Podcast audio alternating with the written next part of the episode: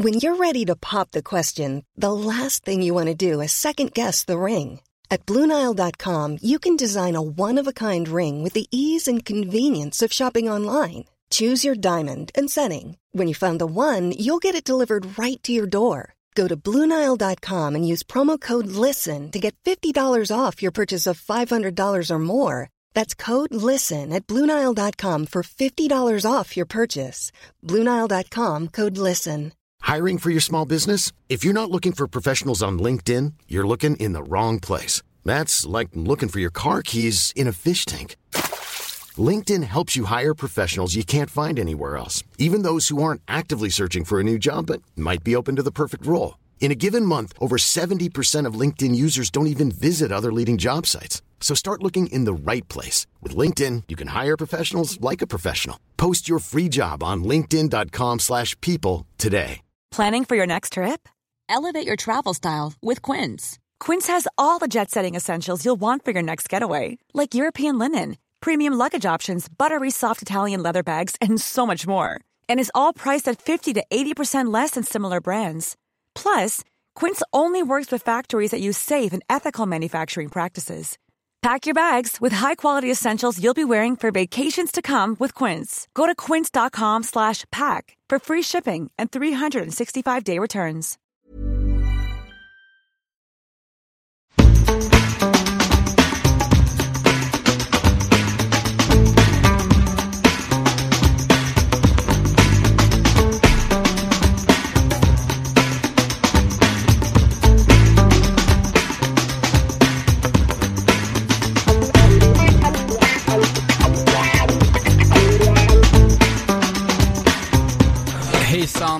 Och eh, varmt välkomna till DIF-poddens 65 avsnitt eh, som sänds från Östra station som är eh, knökfullt idag. Eh, ja, varmt välkomna och välkommen Magnus. Tack så mycket, tack så mycket. Otroligt kul att se att det är så mycket folk här. Det är högst välförtjänt för Berit och personalen.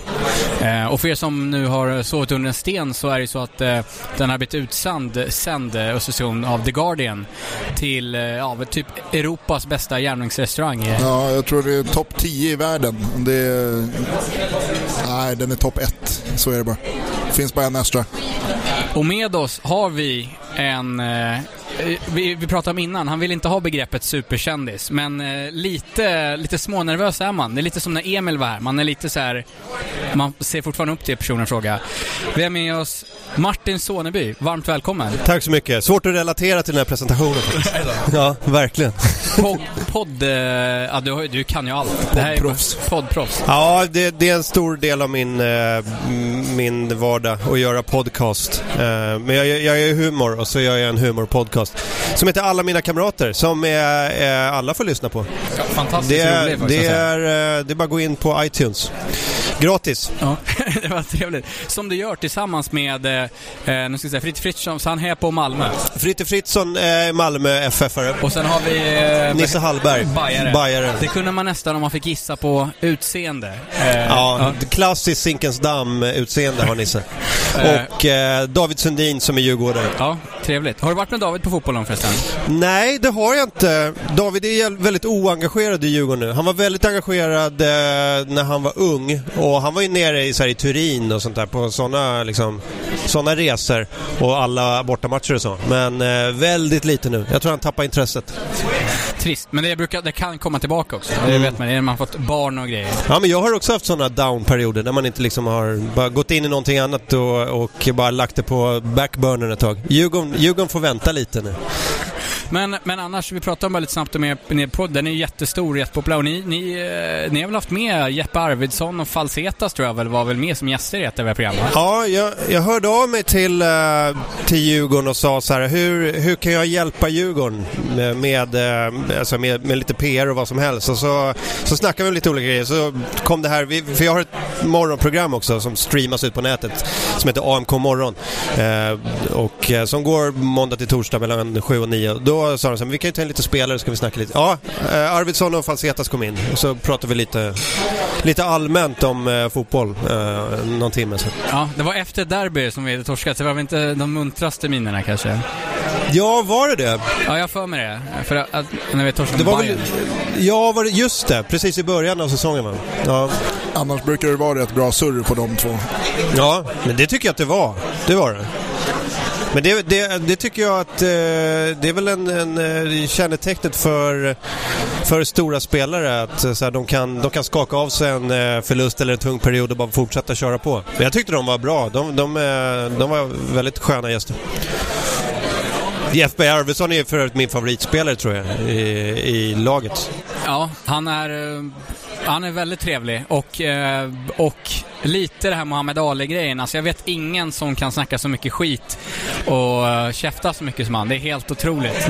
Jesper Argvidsson. Jag, fick, jag kom sent, eh, jag var ju nere i Bulgarien här med laget och så kom jag sent till bussen eh, och skämdes ju som en hund liksom. Det är tur att man inte har någon då som tar upp det hela vägen resten av vistelsen. Kan, kan inte tänka mig. Va, Kan jag få en topp tre kommentarer?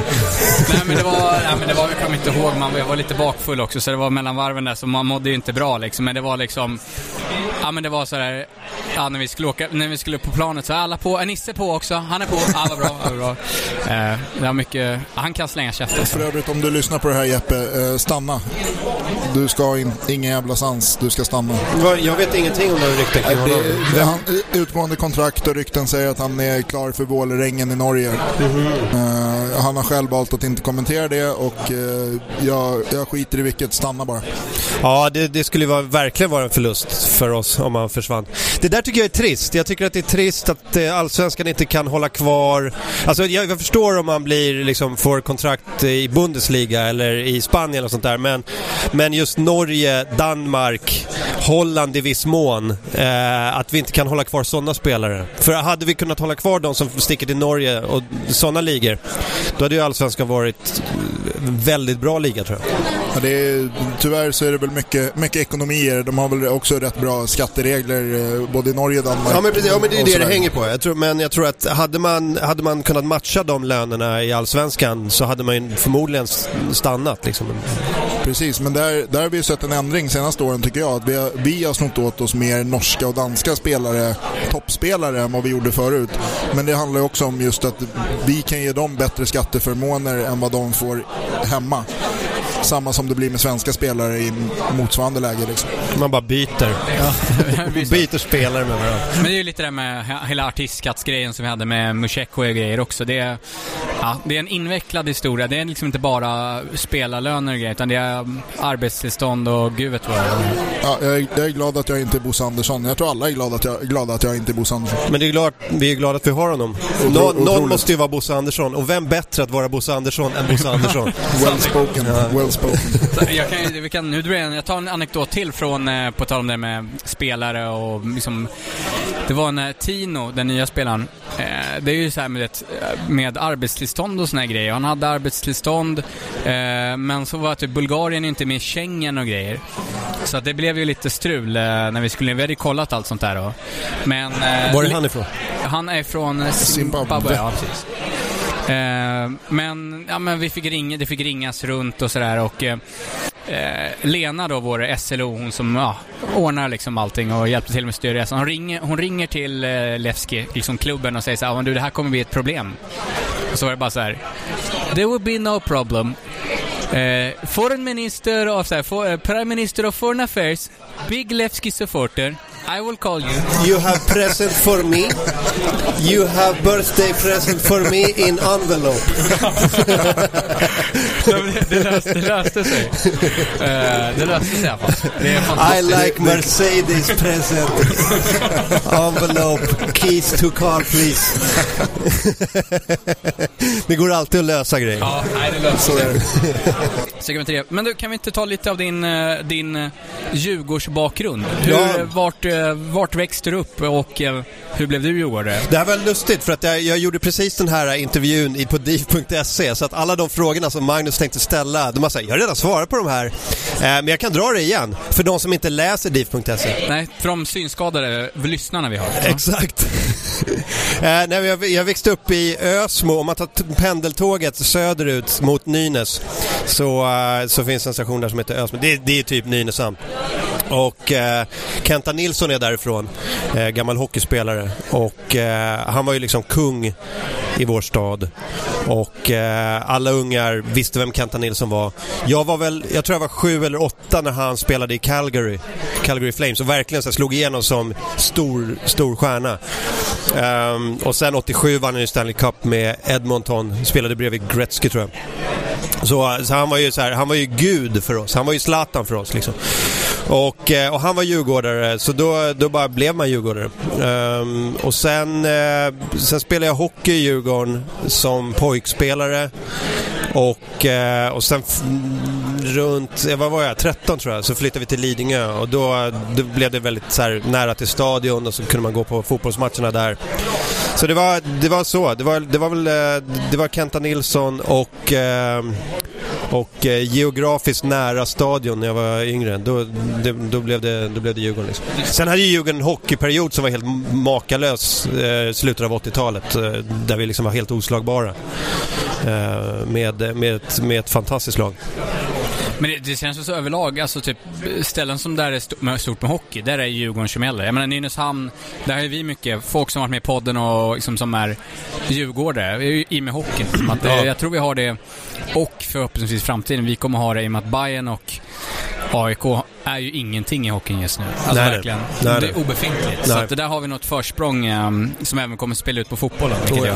Det är klart det är så. Har du, har du varit på mycket bortamatcher? Nej, jättedålig borta supporter. Uh, knappt någonting på grund av bekvämlighet eller på grund av... Jag vet inte, jag har bara liksom inte kommit in i det. Att vara den jag, jag har ju fattat att det är så här, det är kul att åka på bortamatcher men jag har aldrig varit, så här, jag har aldrig varit den som har så här, åkt med Djurgården på, på sådana här bortaresor. Jag vet inte varför. Det ser ju skitkul ut. Jag har bara inte gjort det. Sen är det mycket att jag inte haft sådana liksom kompisar som, jag, de kompisarna jag haft har varit sådana riktiga hemmasupportrar. Så det, man går med polare och sen eh, så liksom, det är inte så att man söker sig till liksom, och åker på en bortaresa själv. Eh, inte jag i alla fall, det kanske finns folk som gör det. Eh, men jag har bara inte hittat ett gäng att åka med. Hade det varit ett gäng Djurgårdskompisar som hade åkt på bortaresa hade jag säkert också gjort det. Men nej, det har jag inte gjort. Eh, jag var på Malmö, Djurgården nu i somras, i Malmö. Den uh, musch-ramsedagen när vi körde typ samma musch-ramsan hela med cannelloni. Kommer du ihåg det? Ja, det kan ha varit. Jag är inte säker. Jag minns bara ett stort brunt rökmoln.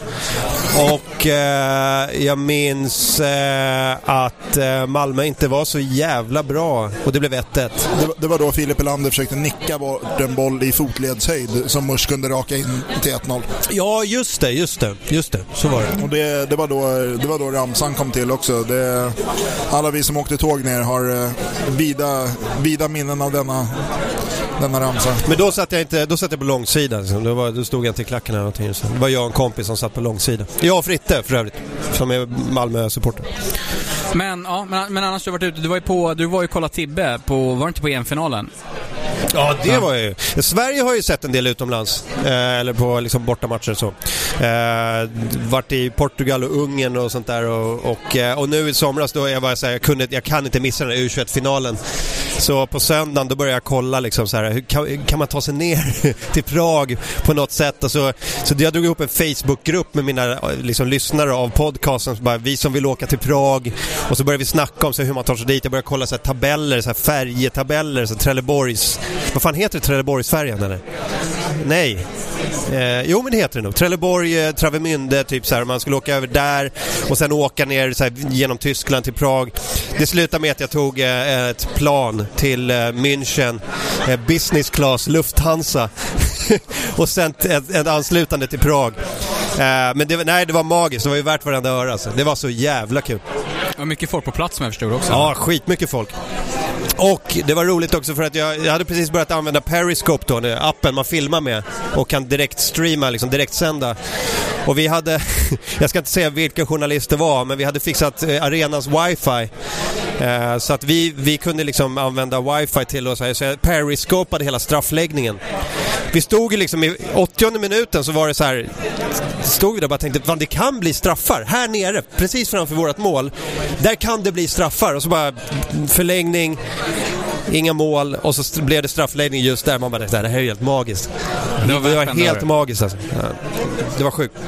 Minns du vilken eh, match du gick på själv första gången när du inte blev medtagen av en förälder eller dylikt?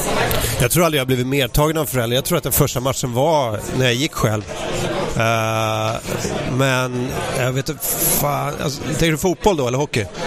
Vilket som. Det, det måste varit en uh, hockeymatch som var den, den första, men det kan ha varit i, jag vet inte, 88 kanske. Eh, 88 eller 87 på Hovet. Då var man ju ung, då kanske jag var 11 eller någonting. Men jag har aldrig gått med en förälder sådär. Jag har gått med min farsa på någon SM-final någon gång. Men det var då och sen, sen runt 89-90 då, då var jag då var jag liksom, då var jag själv på, det var en säsong jag gick på alla hemmamatcher.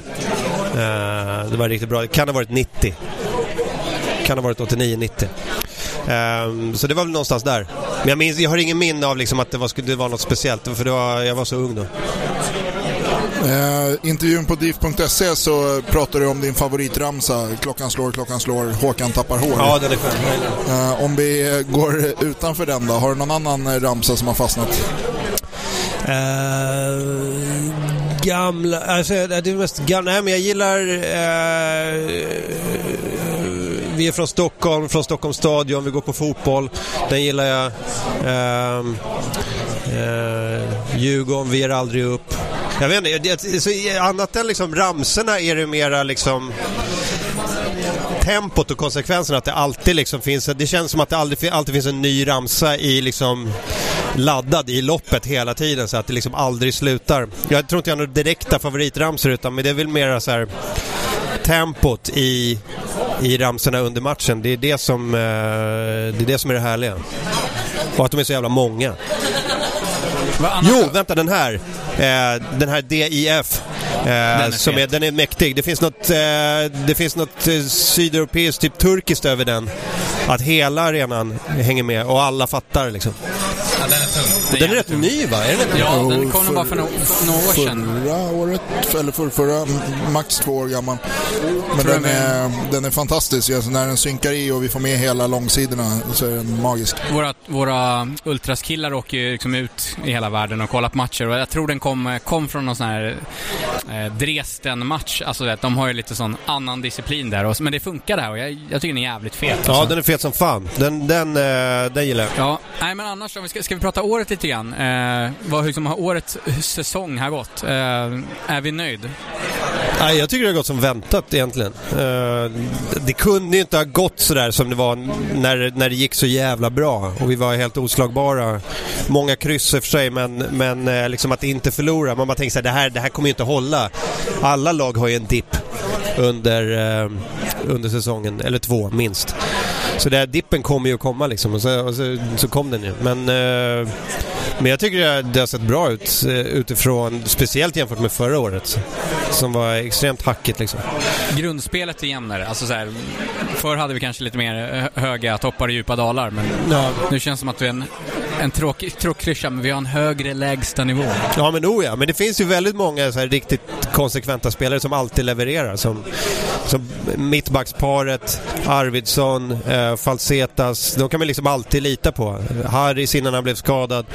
Eh, jag tycker Merapti är så här, han visar så otroliga, liksom, otrolig potential. Så här. Han kanske inte riktigt så här blommat ut på riktigt än, men så här, det, det, liksom, det finns, han, man vet ju att han alltid springer tills han nästan dör. Uh, så och, uh, så det, det, finns ju de som man liksom... Det finns sju, åtta i stommen som man, som man vet alltid levererar. Liksom. Men du var inne på Harris. Uh, hur mycket tror du att det påverkade att han gick sönder? När han gick sönder? Jag har ingen aning om hur det påverkade liksom, laget sådär, men, men spelet blev... Det, det, man, man tappade ju en, en kreativitet i spelet som... Han var väl vår mest liksom, kreativa spelare. Och just det här... Det finns ju inte så många sådana i Allsvenskan som... som eh, som, som man, man alltid säger så här, kan göra sin gubbe liksom.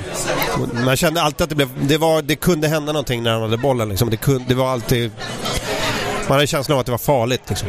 Ett ständigt hot. Och, det, och, det var, och den, tappar man en sån spelare så är det klart att det, det är en hel del mål som, som inte kommer att göras liksom, om han är borta. Om vi kan ta, bara ta runt bordet här vilken vi tycker. Vi, vi har ju tre stycken som är nominerade till Årets Järnkamin. Det är Emil Bergström, det är Jesper Arvidsson och Krim. Uh, Mange, vem tycker du om du fick välja? Ja, jag har ju röstat. Jag röstade på Jeppe. Uh, av den enkla anledningen att jag, alltså det, han, han har visat mest, uh, svårt att säga att han har visat mest jävla anamma, men han i flest avgörande situationer känns som, hade inte han gjort sin monsterbrytning mot Kalmar hemma och de hade fått 1-0 där, så vågar jag knappt tänka på vad vår säsong hade tagit vägen. Han har sin block mot Bayern, han är konstant... också va? Uh, ja, han är konstant aktiv och han viker aldrig en millimeter. Och det, jag vet att det fanns folk som eh, när ryktena började florera om Vålerengen om eh, att de ång, ångrar att de hade röstat på honom. Jag ångrar inte en sekund att jag har röstat på honom. För mig är han årets järnkamin. Sen har jag all respekt för Emil och Kerim. De har gjort fantastiska säsonger båda två. Men för mig är Jeppe strået vassare i år. Ja, jag vet inte, jag, jag tycker... Ja, men jag är väldigt kluven, för jag, jag, jag vill ju gärna ge till den, någon som spelar nästa år också. Och då vill man ju kanske ge till Krim om, om Jeppe försvinner. Men sen blir det lite så att man tar Emil för givet. Emil har ju varit, Emil har ju varit grym i år. Han har ju gjort en av sina bättre säsonger. Eh, och med en ny, liksom, spela in med en ny back. Uh, så att jag, jag vet inte, Emil känns, alltså, han känns ju som den givna årets Jankamin alla år. Det är det som är lite tråkigt. Så är det, men som du säger, om man vill ge någon som är kvar nästa år. Jag tror inte att Emil spelar hela nästa säsong i Djurgården. Jag, jag tror att han som längst är kvar till sommarfönstret, så bra som han har varit. Fan, hoppas... Han håller på, jag vet att han pluggar. Jag hoppas att han inte klarar sina tentor så att han måste vara kvar och beta av det Men, men där har vi Une Larsson som kommer kunna gå in och göra ett bra jobb som mittback. Men, nej, men det är bara vad jag tror. Jag tror att Emil, Emil spelar inte i Djurgården hela 2016 om tror, han fortsätter på samma sätt. Vad tror du att han spelar? Ja, alltså du, du gillar ju inte det svaret men jag, misst, jag misstänker att han, han skulle kanske kunna hamna i holländska ligan kanske. Fan, men kommer jag börja ett, ett, ett lagom Nej, men jag, tror att, eh, jag, tror att han är redo, jag tror att han är redo för det. För nu har han, varit, han har gjort över 100 allsvenska matcher. Han är 22 år gammal, 21 år gammal. Fyller 22 och har framtiden för sig. Det, det finns nog många intressenter där. Och det tror jag att det gör för Omar Colley också. Eh, om vi fortsätter prata mittbackar. Eh, så det är alla som, som tycker det är onödigt att förlänga med Fredrik Stenman till exempel för att vi kommer ändå ha tre mittbackar nästa år. Jag tror att det är jätteviktigt att förlänga med Fredrik Stenman för jag tror inte att vi har så många mittbackar nästa år. Jag tror att någon försvinner förr eller senare under säsongen. Nu kommer vi på ett sidospår. Ja, Årets, årets Jankamin, Martin. Moon. Och jag ska berätta varför. Nej. Nej. För att han är så jävla hård i kroppen. Nej, han är skitbra. Han är, han är mest spännande. Han är jätterolig att se. Alltså, han, vilken, vilken jävla teknik han har. Uh, och uh, där kan, där kan bli något. Jag älskar... Det, det blir så jävla det spelar spännande när han kommer in. Uh, men inte årets järnkamin. Absolut inte. Inte än. Eh, kanske nästa säsong. Jag läste idag i tidningen att hans föräldrar är här och, och ska så här, hälsa på. Det är deras första, första gång de är utomlands. Och de är Ja. lite oroliga för grabben och sånt där och han har haft hemlängtan, hela den biten. Ja, nej men de har... ja, det- man brukar se en koreansk flagga när han blir inbytt och sånt där. Och det är, det är familjen som står där. De är, de är hängivna supportrar. Det- Va? Är det så? Ja, ja, nej, de, de, de är här och kollar på matcherna. Nu- När du kollar typ längst... mm, Om jag sitter... Du sitter ju ganska vid mittlinjen som Ja. Kollar du längst ner till, till vänster, så fort han blir inbytt eller gör någonting bra så är det någon som ställer sig upp med en koreansk flagga. Oh, wow. Jag har... eh, vad var det jag läste om att de ska så här, eh, snacka om kon- kontraktsförlängning och flyga över hans föräldrar? Ja, jag vet inte. Jag tror, jag tror att det kan vara så att är pappan som bestämmer lite mer där. Eh, så att förhandlingarna sker väl genom honom. Det har väl funnits eh, prat om att eh, ett av, en av grejerna som han eh, har varit inne på i de här samtalen är att de gärna vill komma hit och kunna bo närmare sin son och vill ha hjälp med, ja, med jobb och, och dylikt. Men det är, det är bara prat man har hört löst, det är inget, det är inget fakta i det liksom. Men det är väl kanske inte så konstigt om man känner så heller som förälder. Han är, vad är han, 20 23 bast. och en tvärhand hög. Hans pappa är ljudtekniker så Olof sitter ju löst. Alltså, det, du ryker Olof alltså. Det är det som är roligt med, med eh, Korea för alla jobbar ju på Samsung. alla är ingenjörer på Samsung. Alltså 100% av befolkningen. Eh, men Årets järnkamin är... Nej men jag, jag hade också haft eh, Arvidsson som eh, Årets järnkamin. Jag kan inte tänka mig någon annan egentligen. Så, om man ska gå efter kriterierna, vem, man ska rösta på för Årets järnkamin, då är det ju han liksom. Mm, det... Nej, jag vet inte. Hade Mush stannat hela säsongen så ja, varför inte? Men eh, nej, Jeppe är ett bra val. Det tycker jag. Ja, sjukt. Det, var, nu känns, det var, känns som det var så länge sedan han lämnade nu alltså. Jag tror att, han, eh, jag tror att vi ser honom i Djurgårdsträn nästa år igen.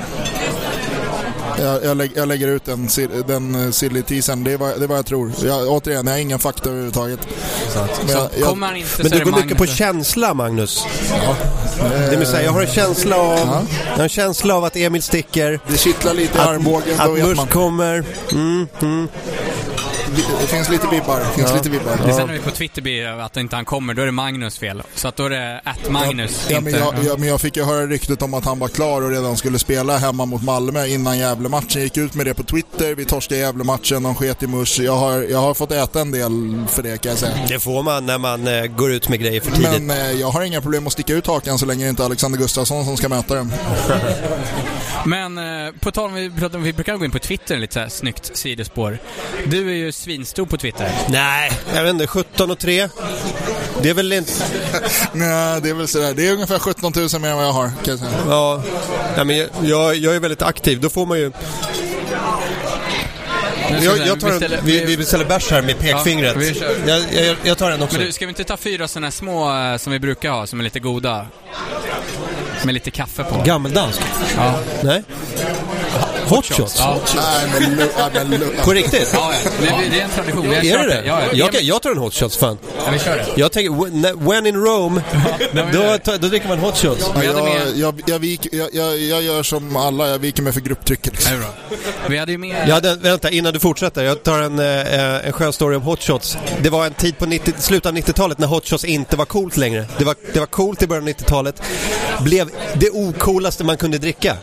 Eh, då var jag i Sälen stod där i, en afterski-bar och så var det någon som bara eh, “fyra hotshots tack”.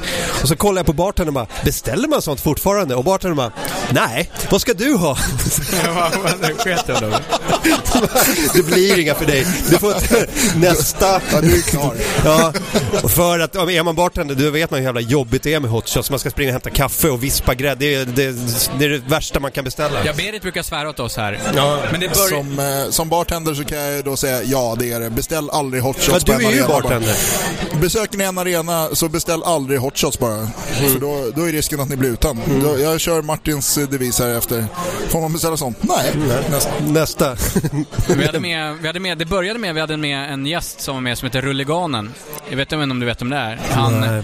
en uh, Djurgårdsport, rullstolsbunden Djurgårdssupporter som... Eh, Gärna drar bengaler och dylikt. Nu är han avstängd för att han har bränt bengaler på eh, omaskerad på handikappläktaren. Stort. Ja. Stort. Och Stenhög på kokain. och när vi satt här med honom um, så han hade med sig liksom någon sån här liksom assistent som hjälpte honom. Och han, och han bara satt och beställde in. Jag menar fan vi drack, jag tror jag drack sju hotshots. Alltså så här, det är bara bricka och bricka. Um, Olof hade en del att klippa i sen tydligen. uh, jag vill ju sticka ut hakan och säga att ja, hotshots är ju inte gott alltså. Nej, men är det tradition så är det. Ja, fan, inget är gott. Fyra. Ja, det var, det var, det var precis det där vi pratade om. Oj, vi, fick, vi fick förväntad reaktion Vi fick en, grimas. En, djup, en, en grimas till svar. Nej men vad fan. Ja, Nej, men det, vad fan. Jag, jag, har, jag, har full sympati med det men jag fick vika mig för grupptrycket. Jag, det är bara yes. Förlåt, var, var var vi någonstans? Vi, innan vi kom in på Hot Shots så kom, var vi någonstans? att du är jättestor på Twitter. Och, ja, just det. Nej, och, jag, och jag vill inte svinga, svinga och grejer brukar du göra. Det, det tycker jag är ganska kul. Ja, men det är ganska enkelt och Förut var det ju mer att jag så bara försvarade mig för att vet, man skriver, jag, jag, jag skriver ju skämt jag skriver, det, det är det jag har Twitter till. Jag skriver one-liners bara och så eh, hoppas, man, hoppas man att folk tycker det är roligt och, eh, och så bara, det, det är som ett sätt att bara så här, underhålla. Och så jag gillar ju att skriva skämt, det är ju det jag gör och Twitter är utmärkt för sånt.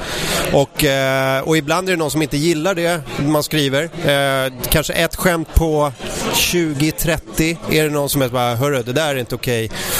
Och då som ett sätt att försvara mig för det här, för att det är så jävla töntigt att bli så upprörd över vad, vad, som är ett uppenbart skämt. Då, eh, då brukar jag gå på ännu hårdare. Så här. Och så kallar jag dem för rasister.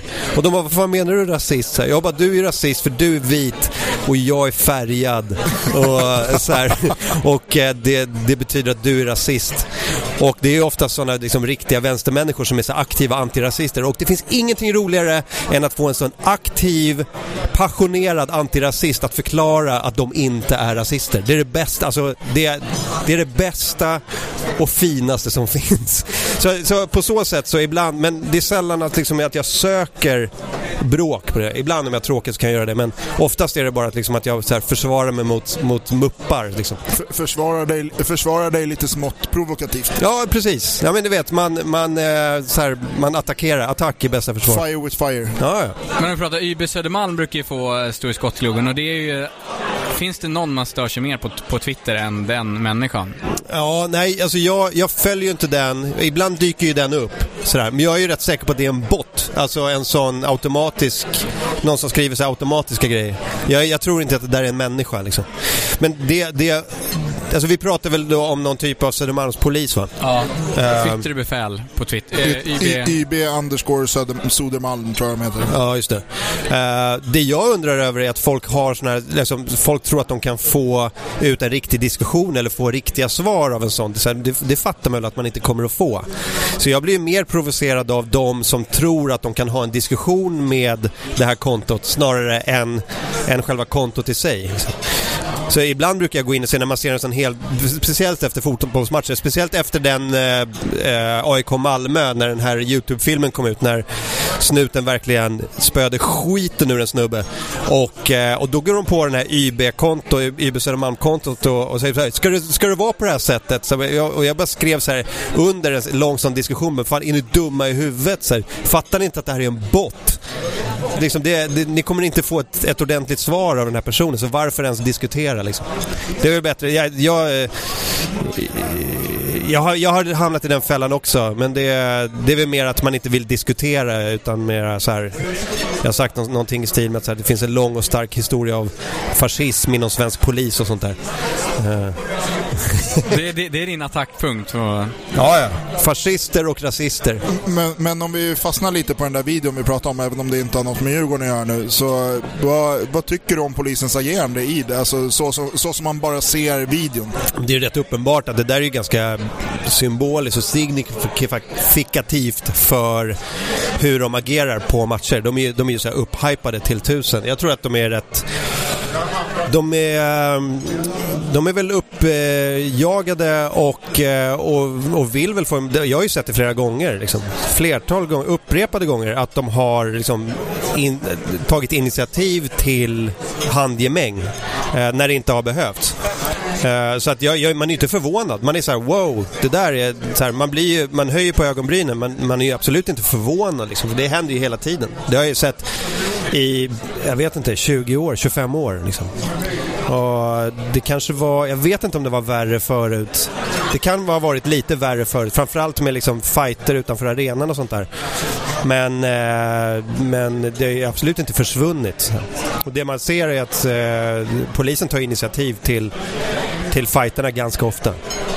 Är du eh, precis som, som jag och många med mig vet, jag känner att det är, det är inte så att man är rädd för andra supportrar när man går på fotboll. Nej, utan man känner mer, sig mer obekväm med polisen för att man vet inte vad man har dem riktigt. Nej, gud nej. nej ja, och de är ju dessutom beväpnade. Liksom, det, är, det, är, det är få supportrar som har pistoler, pepparspray, batong, hjälm, hela den. De är, de, de, de är inte... Även om det inte är svårt att smuggla in saker på en arena, nej, så men... där någonstans går gränsen. jag vet inte om jag har sett någon med en Glock på ståplats. Glocktifo och alla kör upp sina Ja, precis.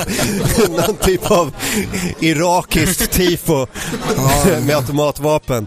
Undrar var, undrar var bengaldebatten skulle ta vägen då. Ja, precis. Nej, men eh, ta, kom tillbaka bengaler. Allt är förlåtet. Eh, nej, nej, nej, men jag håller helt med dig. Jag nog, det var nog länge sedan. Det var nog sådär Djurgården AIK på Råsunda tidigt 90-tal. Då, då var jag skraj för aik på riktigt. Så. Eh, det, det, den bilden av AIK liksom har satt sig i mitt huvud. Det är, så här, det är en skinnskalle med en skitstor snusprilla som går emot en och, fli, och grin, liksom, riktigt sånt flin i ansiktet och bara äh, så här. Det, var, det var en aik för mig. Men, men, eh, men eh, det var nog sist. Sen växer man upp och eh, sen jag var 18 Ehm, 18, 19, då har, det, då har det bara varit, då, då har det liksom varit polisen som har varit orosmolnet kring fotbollsmatcherna. Liksom.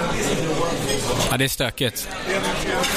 Men, men jag älskar den bilden av AIK. Den, den, är inte så här, den, är inte, den är inte lika extrem, men, men det är fortfarande, man, ibland alltså när man går och ser alltså, mot AIK, att man fortfarande kan alltså, se att de har sånt på sin läktare. Man blir så här bara... Men det är så här det coola, elaka, Black Army. Vi, liksom det är bara så här, ja, nu, mobbarna. Jag vill bara avbryta med att nu kommer hotshots. Ja, tackar, tackar. Är Berit kvar? Hon har, hon har vänt hem.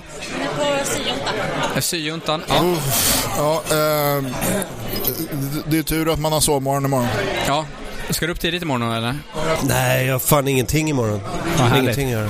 Ska vi ta den eller? Ja, skål Nu är det hot shot time. Skål för Stockholmspolisen.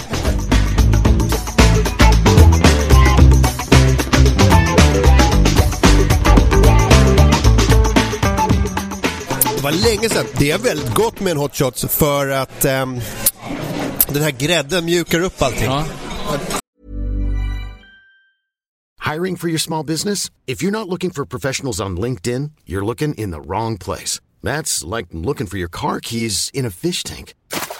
LinkedIn helps you hire professionals you can't find anywhere else, even those who aren't actively searching for a new job but might be open to the perfect role. In a given month, over 70% of LinkedIn users don't even visit other leading job sites. So start looking in the right place. With LinkedIn, you can hire professionals like a professional. Post your free job on linkedin.com slash people today. Burrow is a furniture company known for timeless design and thoughtful construction and free shipping. And that extends to their outdoor collection. Their outdoor furniture is built to withstand the elements, featuring rust-proof stainless steel hardware, weather-ready teak, and quick-dry foam cushions. For Memorial Day, get 15% off your Burrow purchase at burrow.com slash ACAST and up to 25% off outdoor. That's up to 25% off outdoor furniture at burrow.com slash ACAST. Millions of people have lost weight with personalized plans from Noom, like Evan, who can't stand salads and still lost 50 pounds. Salads generally for most people are the easy button, right? For me, that wasn't an option. I never really was a salad guy. That's just not who I am. But Noom worked for me.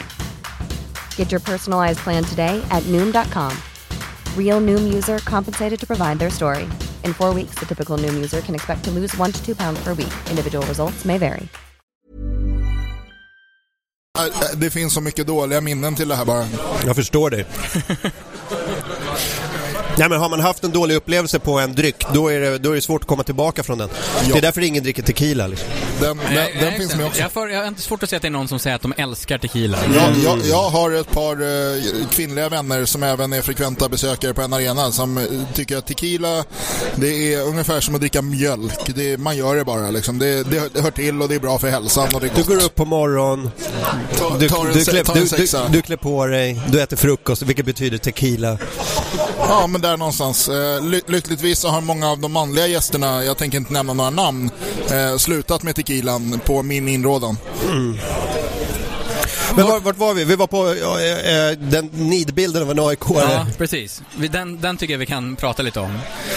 Eh, Men den var ganska tydlig. Black Army var ju så jävla eh, fruktade och, eh, och uppmärksammade på 80-talet. Och det var där liksom min bild av en aik sattes. Det, liksom. det var den här Det, den sitter väl kvar fortfarande, men de brände ner en hembygdsgård på väg till Örebro var det va? Eller så stannade bussen, gick in på en bensinmack och bara tog all öl och bara gick ut från macken. Bara så här, plattor med öl, bara, man hämtade och så åker de vidare. Eh, och så var det liksom skinnskallar och eh, andra gökar. Men du menar att de finns kvar? Alltså, jag vet inte om jag har sett sådana. Men alltså, vi har inte sett en skinnskalle sedan kanske 1995. Eller, Nej, har ni det gjort var- det också? Nej, Eller, i AIK-sammanhang har man gjort det. har du Eh, det? Ja. Fan, då borde ju fan K-märkas alltså. Skinnskallar. Borde få pengar från kommunen för att bara se, se ut sådär för alltid. Så, så får du pengar av Som avskräckande exempel. Ja, jag vet inte. Precis som hårdrockare borde så här, jeansjacka med Iron Maiden-tryck och långt hår liksom. Det borde också K-märkas. Det är så här gamla liksom, popkulturreliker. Skinnskallar alltså, på riktigt. Jag vet inte. Ja. Finns, finns det skinnskallar i Djurgårdsklacken också? Nej, inte vad vet eh, faktiskt. Jag tror det är sämre med den varan. Jag, jag, kan, jag kan inte relatera till den, eh, till den bilden att vi, vi skulle ha någon... Ja, det skulle vara Magnus då, alltså frisyrmässigt. Eh, Nej, men det, det, det, nu har är- ju ingenting med frisyr att göra. Nu är jag ju långhårig. Skinnskalle är en hel, eh, det är en hel subkultur liksom. Det, man kan inte bara raka huvudet och kalla sig skinnskalle. Det går inte. Man måste vara dum i huvudet också. Ja, Man, man kan, men det går inte. man kan ju lika det- gärna kalla sig för IT-konsult. Nu kommer jag inte riktigt ihåg det, men, men, men för ni som är intresserade av det här med, med skinnskalleprylen så pratar vi i avsnitt 9, om ni går tillbaka, om... eh, Ja, det var lite annorlunda klimat då, just med kläder och såna här grejer. Eh, så att eh, gå tillbaka till avsnitt 9 och lyssna på det. Vad var det? Vad, vad pratar ni om då? Vi pratar om casualkulturen och klädmodet, eh, liksom okej. hur det var på 90-talet och såna här grejer. Är det en grej fortfarande? För det minns jag var en grej så här för 10-15 år sedan. Att eh, folk var jävligt inne på kläder och hela, hela den biten. Ja.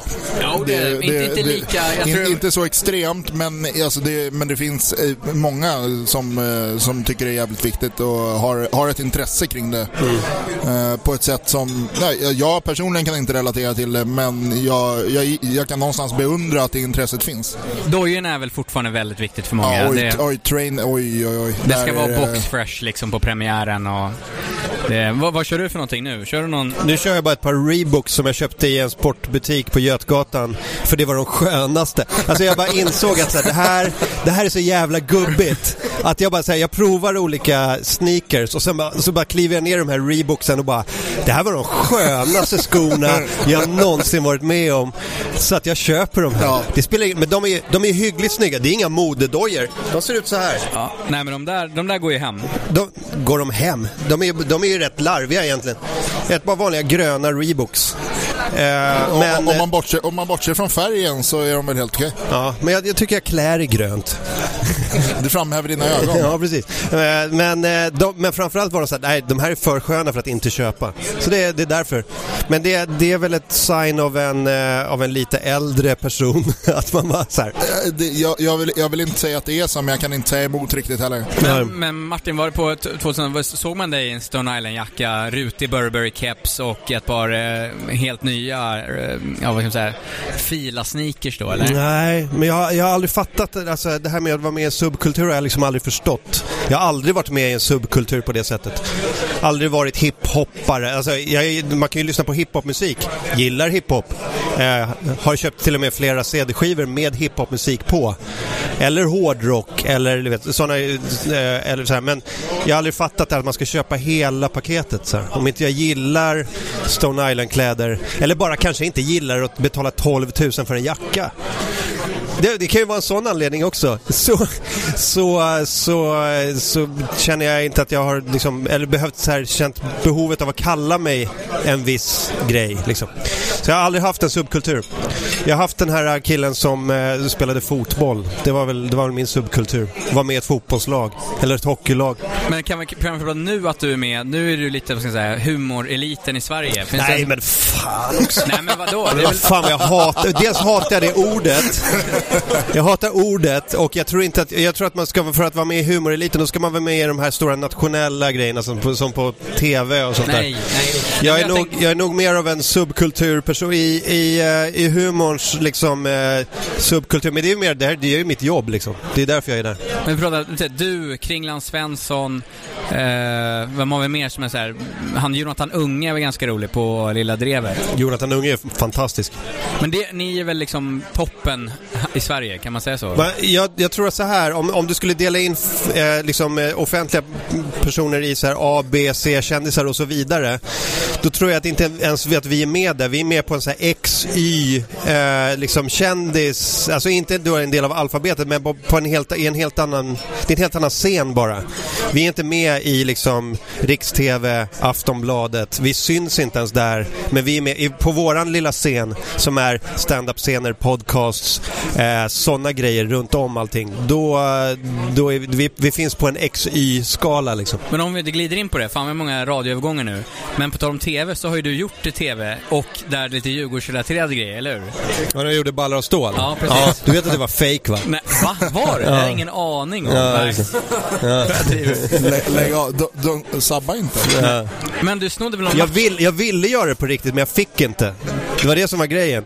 Det här var ett program som heter Ballar och stål för de som inte vet. Eh, det gjorde 2009 kanske. Eh, då hade jag en idé om att så här, man, man skulle göra... Man skulle, min första idé var att klä mig helt i ett Stockholmslags färger, typ Djurgården.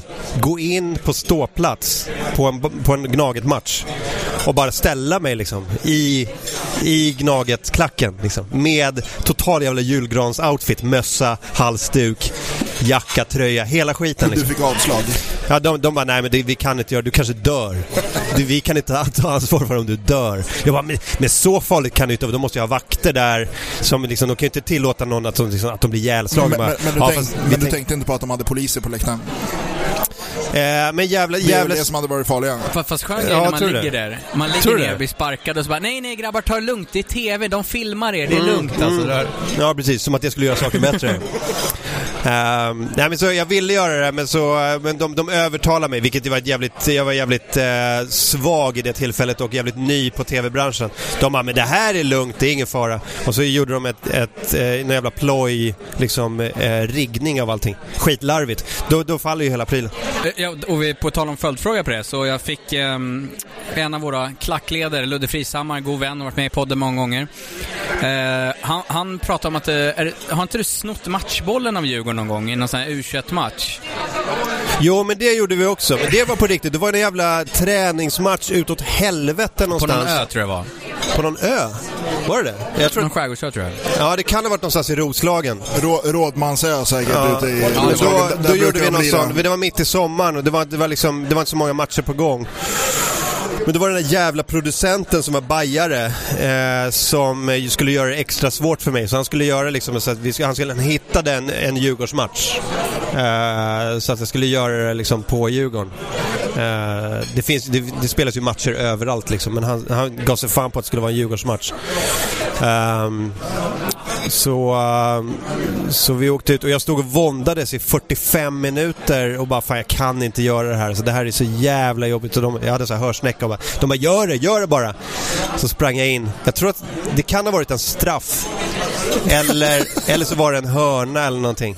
Så bara sprang jag in på planen och så tog jag bollen. Och de bara stod där, vad håller du på med? Så började jag liksom dribbla med bollen så. Ta den då, ta den då. Men det där sändes i TV också. Jag tror det, jag, inte sä- jag vet inte. När, när var det här? Det måste ha varit sommaren... Kan ha varit sommaren 2008? Och det var ingen som drog en glidtackling på dig medan du gjorde det? Nej, jag tror att de kanske bara tänkte så här att det... Jag vet Alltså när man, när man chockar någon och gör något så här jävla oväntat. Ingen spelare väntar sig att någon ska springa in på plan och hålla på. Så då, ingen... Ja, de blir ju mest häpna liksom. Och eh, sen tror jag spelare känner att det där är inte mitt ansvar. Det där får liksom funktionärer ta hand om. Jag orkar inte ens ta i det liksom. Så att, eh, nej, de bara stod och kollade på mig. Och bara så här, hörru, kom igen nu, ge mig bollen. ah, för fan. Nej, det var sånt där. Sånt där, eh, sånt där man höll på med ett tag. Och om Mats Jonsson, vår säkerhetsansvarig, lyssnar på det här så eh, preskriptionstiden har ju förmodligen gått ut eh, så vi slipper en längre avstängning här. nu. Ja, för fan, det där, där hände ju inte ens på någon typ av Djurgårds eh, liksom, eh, plan någonstans. Där var ju långt åt pipan, så att, eh, det där har ju ingenting med, med Djurgården att göra. Stäng av säger jag. Men eh, ja, hur känner ni varandra? Magnus och... Eh, för för jag, kom, jag kom fram till dig på det var något derby, så stod du i kön så hälsade jag på dig. Bara, du borde vara med i podden någon gång. Inte om du Ja, minns på det? Friends sist ja, va? på Friends. ja, ja, självklart. Eh, Men hur känner, hur känner ni varandra? Vi, eh, vi har jobbat tillsammans faktiskt för två år sedan. Det var den jävla innebandyturneringen. Nej, nej, vi gjorde Betsson på bio. Ja, just det. Vi gjorde Jävligt mycket live-grej inför en landskamp, ja. Eh, och då, just det, jag var moderator på en sån här, eh, någon typ av live-grej, kolla på match, hade någon typ av uppsnack. Och då var du med i panelen. i panelen tillsammans med Limpar och... Och Bosse Pettersson, Bosse Pettersson. ena kvällen och så Ola Andersson och Niklas Holmgren. Ja, just det. Bra folk alltså. Bra folk. Jag, eh, oklart hur jag hamnade i den skaran, men eh, det gjorde jag. Ja.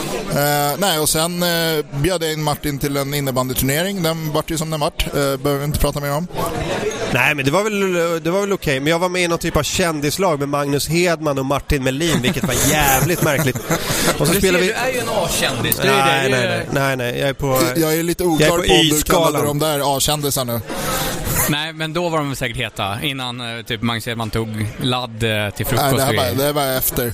Var det efter, ja, va? det, här var, det här är två år sedan. Ja, det här var bara två år sedan. Han, han var ju på väg tillbaka. Jag hade skrivit en bok om allting och var liksom... Eh, höll föreläsningar. Jag såg hans föreläsning.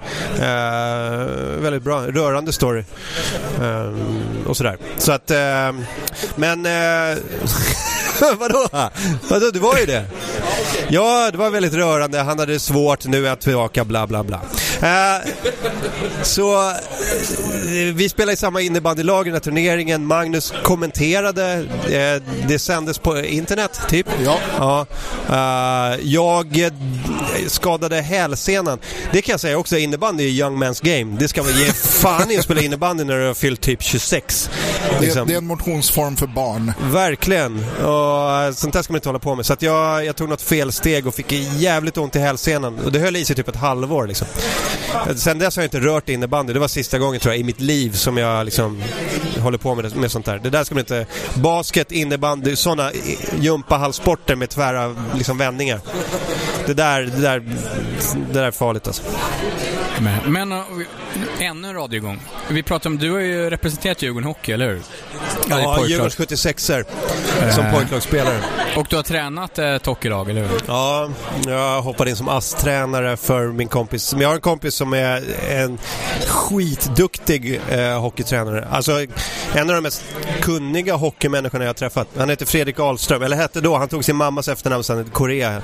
Men då hette han Fredrik Ahlström och hade så här, han pluggade hockey på eh, GH och eh, tränade Bayerns eh, B-juniorer eh, och sen tog han ett så här, knattelag och så var det var ett experiment liksom, se hur långt man kunde ta, liksom, träna ett knattelag och se hur bra de kunde bli, bara de liksom, utan att liksom värva spelare eller göra någonting annat sånt. Och så han tog Lidingös 93 och bara tog upp dem till eh, liksom Stockholms toppen. Och, eh, alltså ett av de bästa pojklagen tror jag i, i Sverige var de när han, när han släppte dem liksom till Och så var det några som blev väldigt bra. Eh, Alex Falk bland annat som, som spelar i Djurgården nu. Eh, gick hela vägen kan man väl säga. Och eh, och eh, en kille som heter Frank, Frank Holmström tror jag. Sist jag hörde honom spelade han i HV71 J20. Jag vet inte om han har kommit vidare nu, jag har inte så mycket koll på hockey. Men eh, så att eh, det, var, det var några där som var, som var riktigt vassa och han var en svinduktig tränare Så, Så det var roligt. Det är kul också eh, att man, man, kan, man kan gå på hockeyn och bara så här. Det här är min, det här är min grabb. Här har jag en liten, liten, liten procent av hans framgångar. Det kan jag faktiskt nästan ta åt mig. Klassen sen bara, oh, det där har jag lärt han. Ja, det där, det där var... Och så slår han en felpass. Det där var den andra killen. Det var han som lärde. Men du får ju, vi, vi, eh, jag vet inte om du sett, eh, har du spelat på Hovet någon gång? Ja, många gånger. Och eh, det var, det var ju liksom våran trä, vår främsta träningsarena när jag spelade i Djurgården. Så att vi har mycket, många träningar på, Djurgården, på Hovet och, och en del eh, matcher också. Eh, sådär. Så absolut. Men då, då Min favorithall i hela Stockholm. Tveklöst. Perfekt temperatur. För JK spelar, eh, vi brukar ju spela en sån match eh, varje år. Alltså du vet, vi får, det ligger ett, det står framme på din plats allting, Djurgårdströja, utrustning, allting. Ehm, och så lirar man en match. Så att det, det är nästan bud på att, eh, om, om du vill, att du hakar på. Självklart. Vilka Ja. spelar vi mot då? Då, det är typ, det är typ Djurgården mot Djurgården. Så att ett lag är Djurgården blå, ett Djurgården vit. Och det är lite som lite NHL-style, du vet. Allting står på din plats. Man spelar en match. ehm, Men det, det är inga riktiga spelare med alltså? bara supportrar. typ. Åh, skönt. ja, men lätt. När är den? Ja, det brukar vara i slutet av året, eller i VIK-dagen. eh, Men jag, Alltså om, om du kan säga, om det finns en, så här, en liten chans att jag eh, kan få vara med på den matchen, Ja. då kommer jag börja träna nu.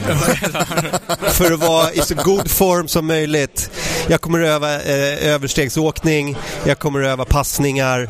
Eh, ja, det, det låter ju skitkul. Ja, men det är, det är skitroligt. Det känns lite sådär, vet, att man känner sig som en riktig och sen vet, har, brukar jag vara med en fotograf så man kan få ta sig hockeykort, du vet. Är det tre domare också? Eh, jag brukar bara vara en domare Ja, vad fan, kom igen! Gå hela vägen, kör fyra domare som i NHL. Och, må, och måldomare och allting. Ja. Nej men det, det hänger vi på med på. Om vi, vi fixar en plats där i, i mitt lag. Jag, jag brukar vara i det laget som vinner. Så att, Jättegärna, jättegärna det, var, det var något lag som jag tog ut. Eh, jag kollade folks Facebook och kollade liksom, har han tränat någonting? För jag skulle välja vilka lag vi skulle vara. Så jag fick en lista på alla som skulle spela. Kollade folk på Facebook och, pff, nej, han var lite, han var lite överviktig. Han får Vadå, gick blå- du på liksom hur de såg ut i ansiktet? eller? Ja, och typ såhär, man vet, om man har öppen profil, om de var typ såhär, hade de checkat in på, eh, ja, eh, Runkeeper. Sats, Då bara, man bara yes, han ska på mitt. Så då vet ni det, alla som eh, ska spela hockey i år, det är bara att börja checka in på gymmet redan nu. Skit i att träna, men checka in för helvete.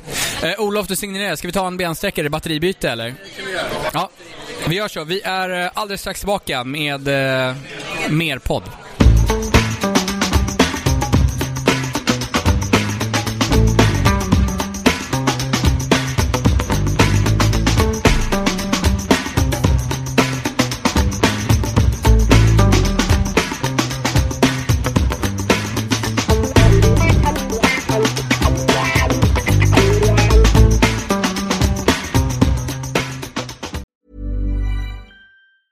Normally, being a little extra might be a bit much, but not when it comes to healthcare. That's why United Healthcare's Health Protector Guard fixed indemnity insurance plans, underwritten by Golden Rule Insurance Company, supplement your primary plan so you manage out of pocket costs. Learn more at uh1.com. Hey, it's Danny Pellegrino from Everything Iconic.